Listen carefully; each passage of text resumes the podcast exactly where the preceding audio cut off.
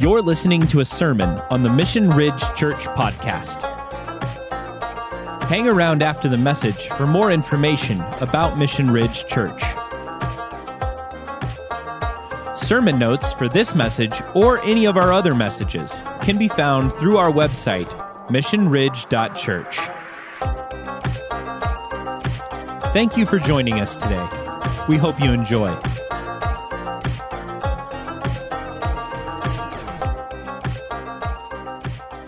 Well, we are going to continue our series on discipleship, and Jennifer, she has one too many eyes in her name.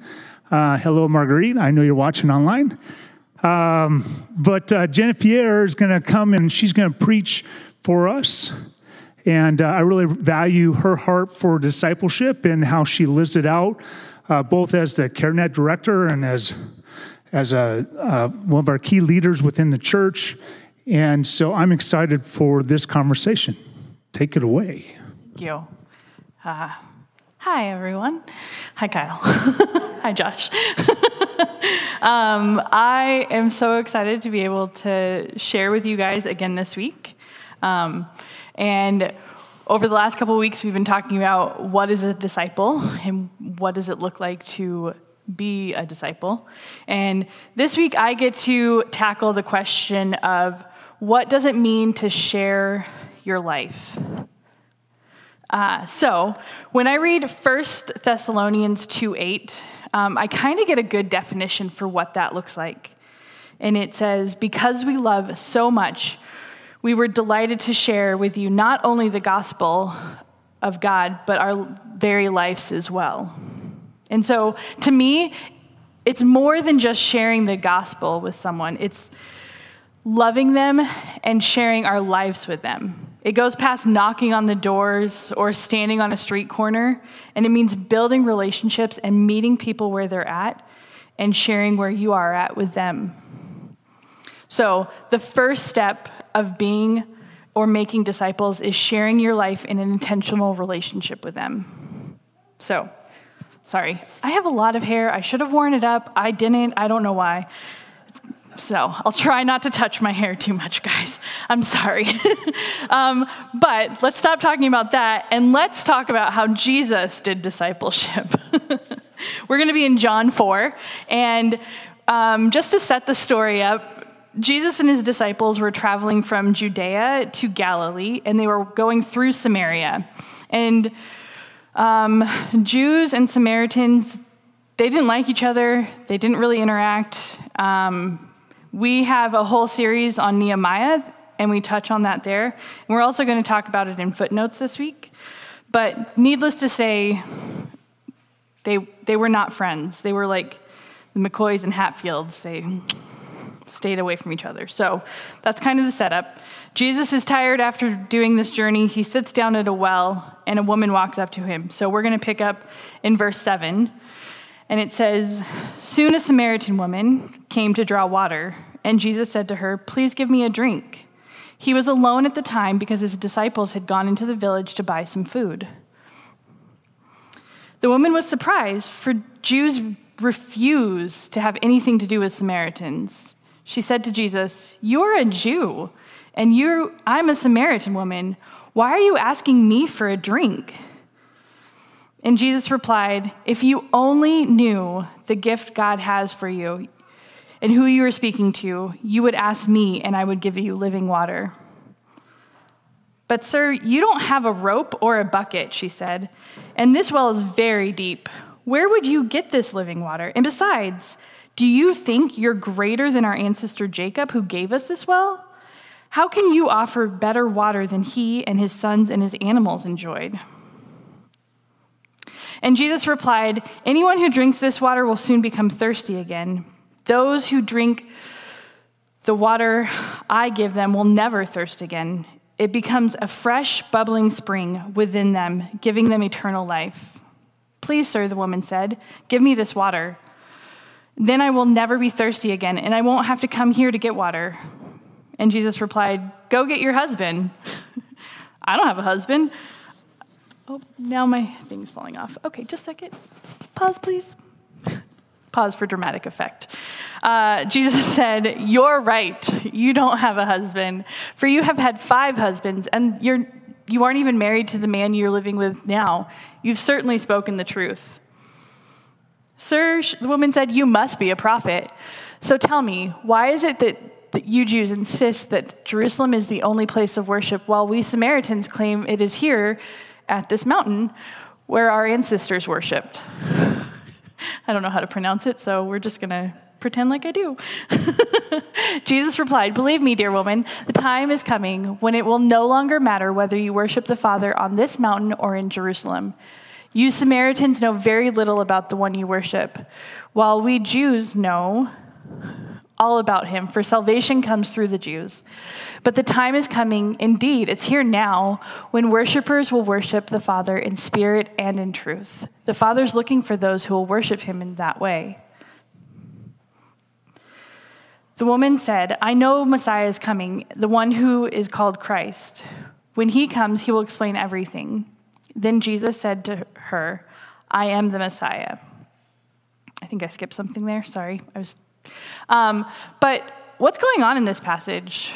Uh, when we look at it, we can look at it in our lens of my part, their part, and God's part. And so when we look at my part, which is Jesus, he he's attuned to their her questions, and he he meets her where she's at. Um, he doesn't, you know, make her come to him, or, and he doesn't shame her for her actions. Um, he does call out the fact that she has five husbands and isn't married to the one that she's living with now, but it's not in a shaming or condoning way.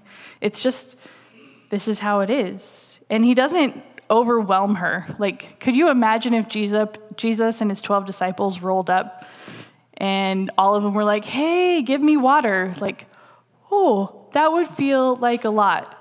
Um, but instead, he comes alone, and he is able to talk to her and address her in a loving and kind way. And he is willing to share new truth with her.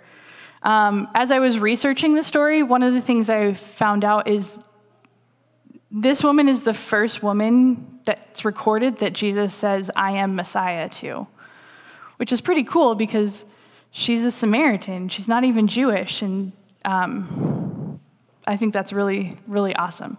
So what's their part? What's her part? Um, one, she's willing to listen, and she's really engaged in this dialogue and asking questions. And she doesn't get offended when Jesus says, like, "Hey, you've had multiple husbands." And then there's God's part.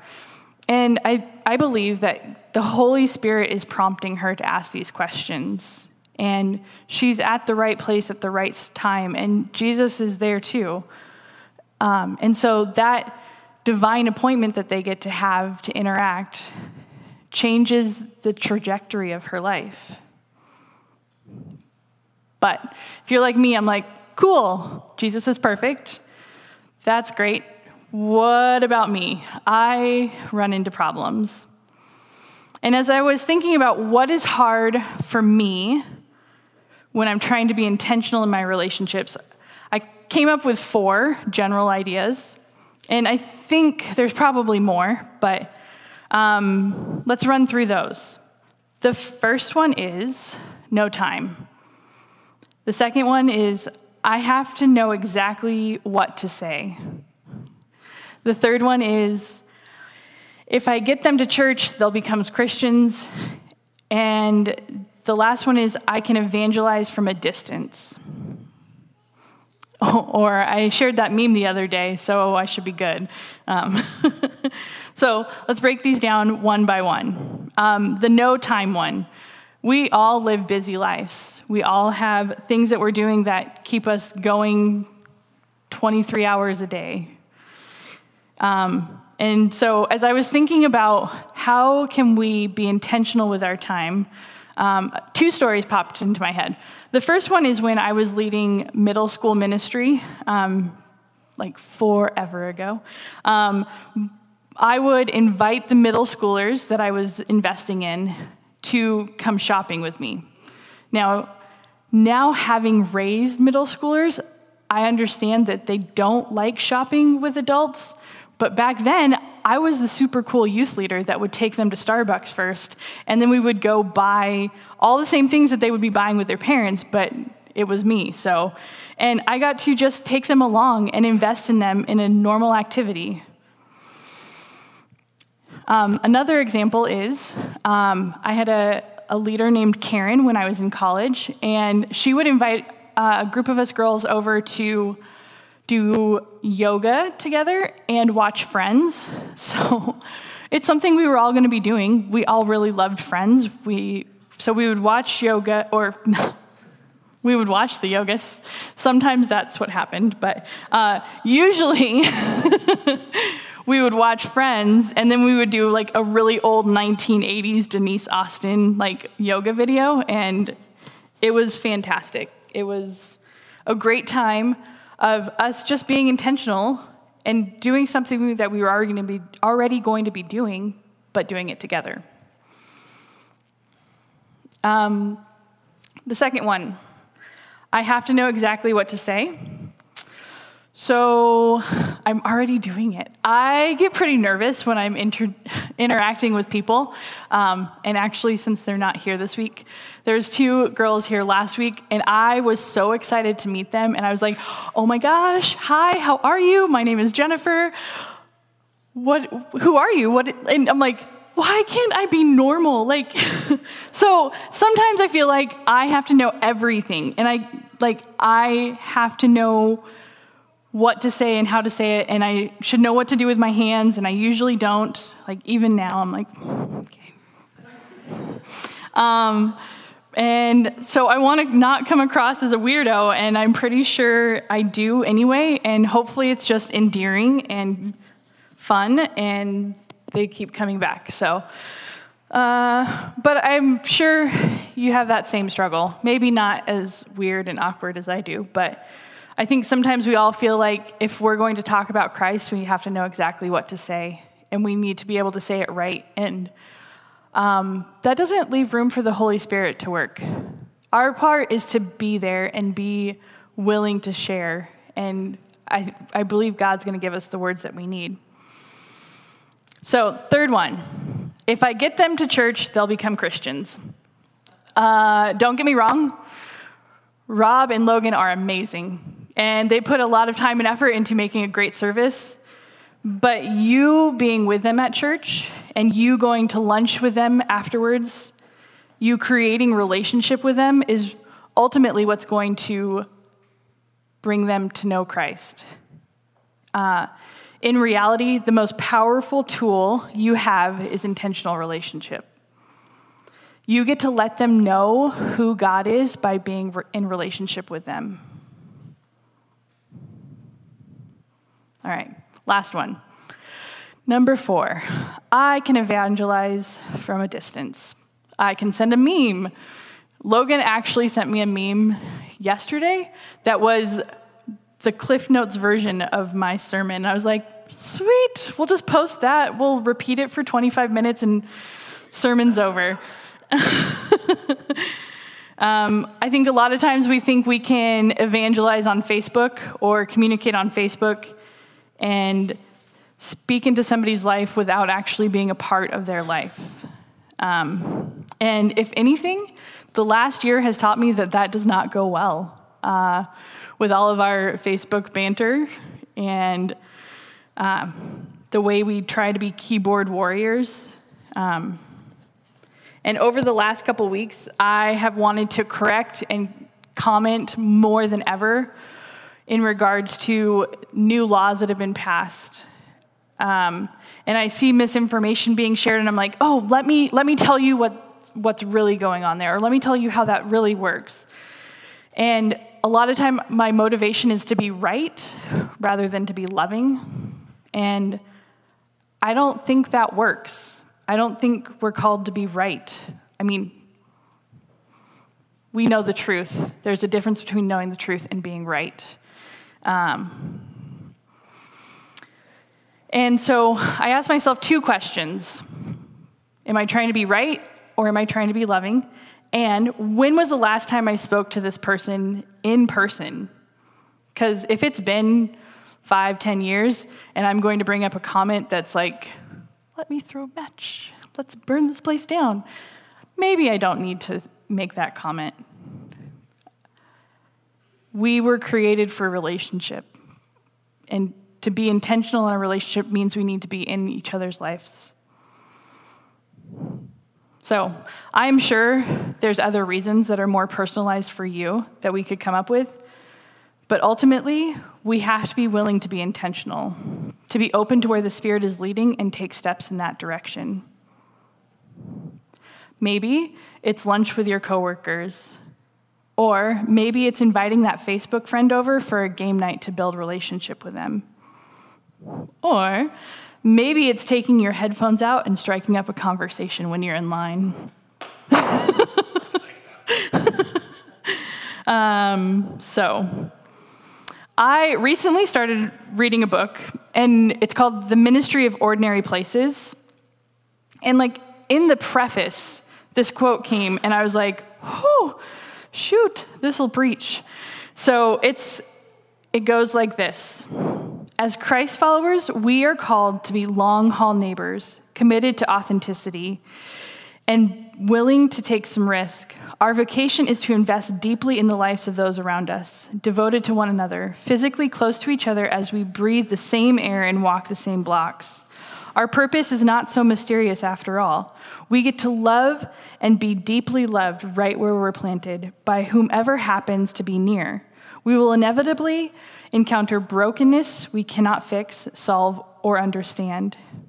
And we will feel small, uncertain, and outpaced as we have ever felt. But we will find our very lives in this calling to be among the people as Jesus was, and it will change everything. That's Shannon Martin. So at this time, if we could pass out communion, um, we have an open table here, so you are more than welcome to join us in communion. Um, and we're going to go back to the first question. Why is it so important to share my life? And the implication this week is the first step in being or making a disciple is to share your life through intentional relationship. We share our lives because God has called us to. The Great Commission says, go and make disciples. And we get to meet people where they're at in the situation they're in. At CareNet, where I work, the women come to us, but we meet them in the midst of their pain and confusion. We get to sit with them and we listen to what feels like a life or death decision for them. And we get to invite them into a space that is full of hope. With my middle schoolers that I was shopping with, it would have been so much quicker and easier for me to shop alone. I knew the layout of my local Safeways, and instead of walking straight to aisle seven where the cookies were, we walked every single aisle to build relationship. It was totally worth it, but it totally could have been faster if I just did it on my own. And with the Samaritan woman, we got to see how Jesus spoke truth into her life, and then from there, the chapter continues, and her whole community is changed. So, what are some tangible things we can do this week? Our action items this week are: one, look for opportunities in your existing schedule to share your life with people. So, do you have somebody in your workplace that you can share your life with? You, most of us eat lunch every single day. Uh, we can eat lunch with them. Um, do you know your neighbors, the ones who live right next door to you or in front of you or behind you? Could you go and get to know them? And the second thing is to, thank you, let the Holy Spirit lead you to the people who are hungry to share life with you.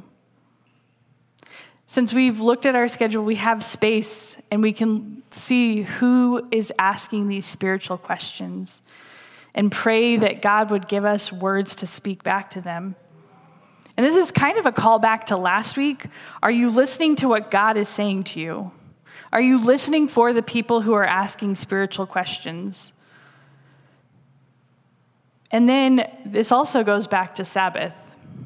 Are you taking the time to be in God's presence, or are you busy to too busy hearing other things to hear what God has to say, to look up and look around to see, oh, this person seems interested. I should probably, you know, wake up.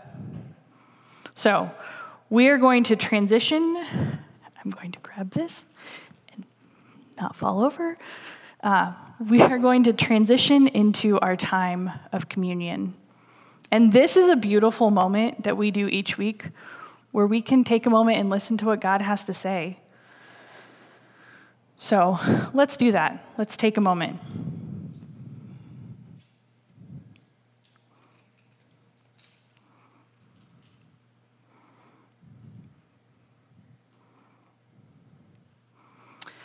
The Lord Jesus, on the night that he was betrayed, took bread, and when he gave thanks, he broke it and said, "This is my body, which is for you. Do this in remembrance of me." Let's remember him.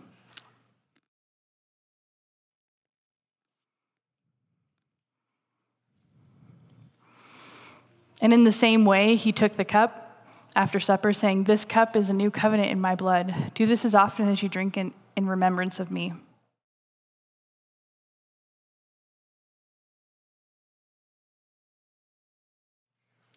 Jesus, I thank you that you gave us an example of what it looks like to share our lives.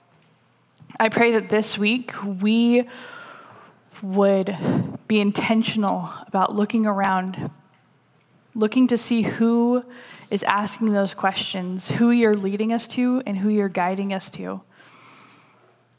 God, I pray that you would give us wisdom and words, tame the awkwardness, and help us change this city to know you. Thank you for today. Thank you for Jesus. Amen. Thanks for listening to the Mission Ridge Church podcast. Be sure to subscribe and share if you enjoyed this message. Mission Ridge is a church focused on relational discipleship and located in Missoula, Montana. If you are in the Missoula area, we would love to have you come say hello. For more information about Mission Ridge, connect with us on Instagram, Facebook, or online at mission ridge dot church. If you would like to partner with us financially, you can give securely online at mission ridge dot church slash give. We'll catch you on the flip side. Thanks for tuning in.